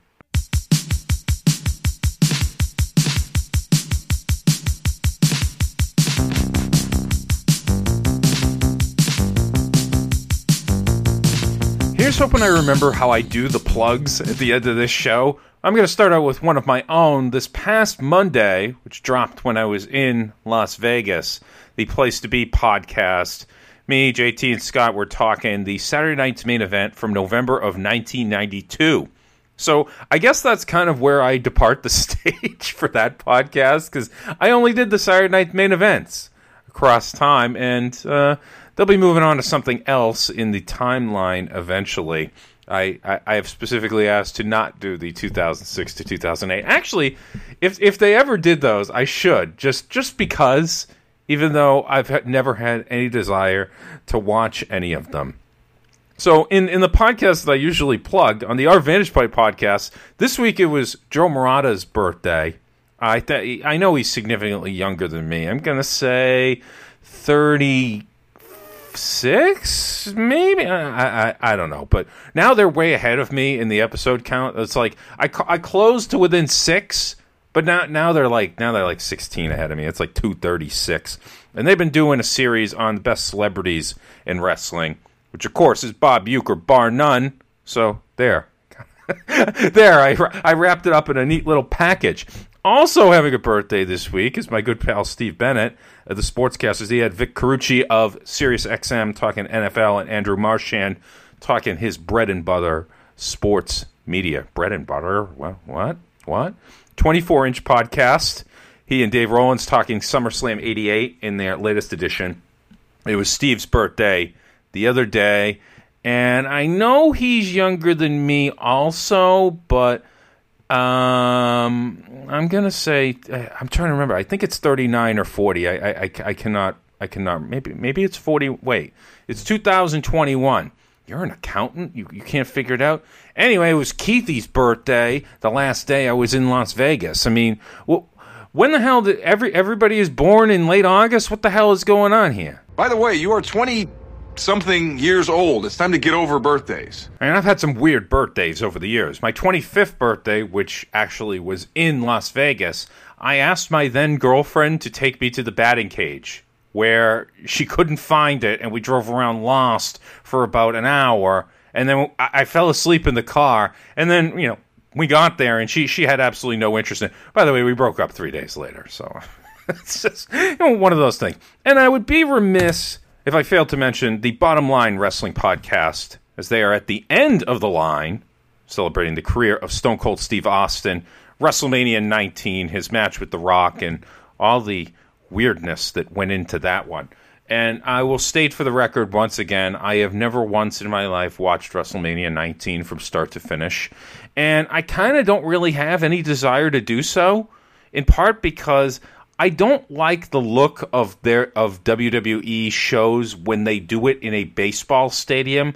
I didn't particularly care for the 2020 Royal Rumble in the Houston, I almost said Astrodome, but that would have aged me terribly. Was it Minute Maid Park? And I liked it when it was Enron Field because that was particularly embarrassing. That should have been, if you wanted to punish the Astros for the whole quote-unquote cheating thing, I would have just made them call the park Enron Field, like, sorry, Minute Maid, we'll give you restitution for this. You probably don't want your name on it for a year anyway, but I really don't have a problem with the Astros. I'm just kind of saying that. Now, I always forget this every year because the show comes out on Thursday. The NFL season starts a week from today as this show drops. One of my best ideas ever. Now, you might say, oh, no, you took the NFL wins pool idea from Sporty Simmons over at The Ringer. Well, no, not exactly, because theirs is, 10 people and you pick 3 teams, and it's this weird snake draft. No, mine is you group the teams in the NFL into three sets. The 10 best teams, and then the next 11 best teams, and then the bottom 11 teams. And you get 5 people. And you pick 2 teams from each group. So there's some strategery involved where, with the groupings that I've put together, let's say you think the New York Giants are going to go 10-7. I mean, I think you're certifiable if that's the case, but because they would be in the bottom group and not many teams are going to have a chance at winning 10 games in that bottom group, they are an outlier. But usually the way these drafts play out, it's usually like Kansas City will go first because you want to take that sure thing. And with a 17-game season, it's going to be a little weird, I think, this year. But I am going to want, I'm kind of recommitting myself a little bit to the NFL, even though I am very disappointed in Cam Newton being cut by the Patriots. I understand why they did it, I think, but I liked Cam. He made me feel like a fanboy again. He made me feel like a little kid, and I like that one, especially since I have to watch the freaking Baltimore Orioles. Oh, wait, sorry. I promised to put that at the end of the podcast. I don't think I'm going to do it this week because my level of outrage really doesn't... I haven't been truly outraged about the O's since Sunday, so I'm not quite in the right frame of mind for that. I'm looking to get this podcast back on more of a weekly track, mainly because I think it is healthy for me to have this outlet on a weekly basis. But also, yeah, I was always afraid... And I don't mean to turn this into a therapy session. I was afraid for many years that if I just stopped doing the podcast, that it would be forgotten. Now, granted, I've been doing the GFA lives on the weekends. So it's like, yeah, Winston, you've still been podcasting all along.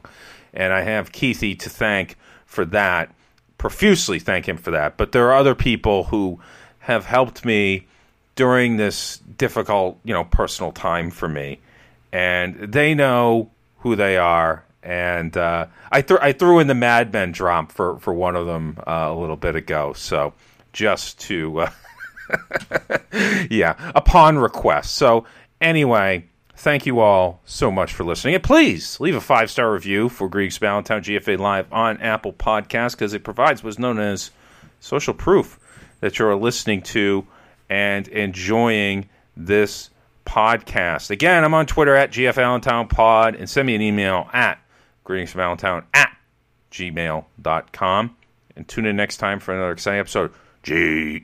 Oh wow, I really screwed that up, didn't I? See, I thought I was doing the other show, but the way it's different is I wear the headset for that show, and I just have regular earbuds in for this, and I'm talking into a microphone, so I should have screwed that up. So let me try that again. Tune in next time for another exciting episode of Greetings from Out of Town. No.